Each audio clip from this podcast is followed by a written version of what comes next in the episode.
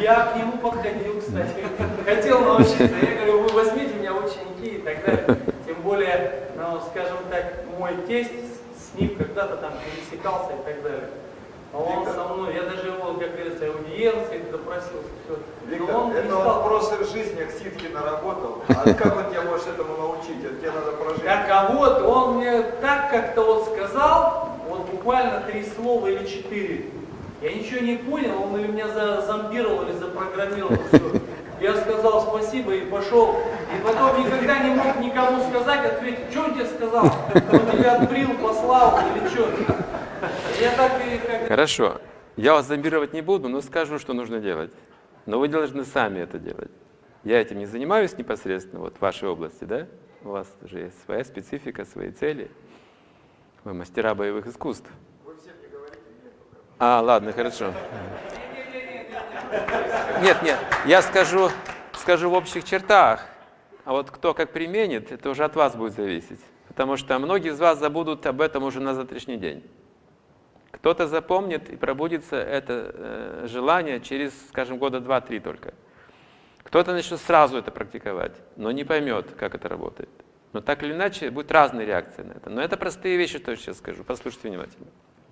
Все силы, которые приходят к человеку, зависят от одной вещи только. Может быть, вы знаете, спрошу вас сначала.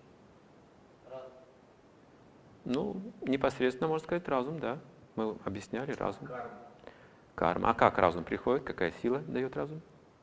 И как карма меняется?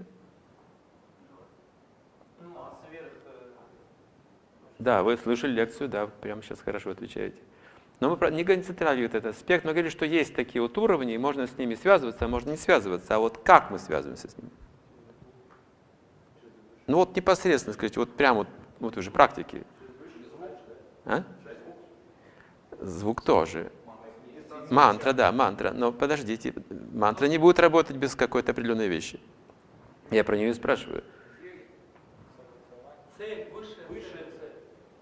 Все хорошо мыслите, замечательно. Но вот конкретно это аскеза дает силы человеку. Практикуйте аскезы. Например, мы говорим, станьте вегетарианцами, это аскеза. Не принимайте токсикации, это аскеза. Особенно, какая самая сильная сила в человеке, скажите, которая сейчас расходуется просто не по назначению, разбрасывается повсюду. Сексуальная. Вот, как только вы владеете этой энергией, у вас появятся ситхи.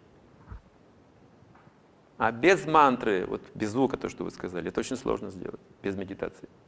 Поэтому сначала медитируйте, потом занимайтесь деятельностью. То есть плохо, да, то, что мы поддаемся, вот, когда нам хочется секса, и мы ищем, Расход, расход энергии. Да? Да, да. Но с другой стороны, сексуальная энергия, она очень мощная, она заставляет человека это делать, верно же?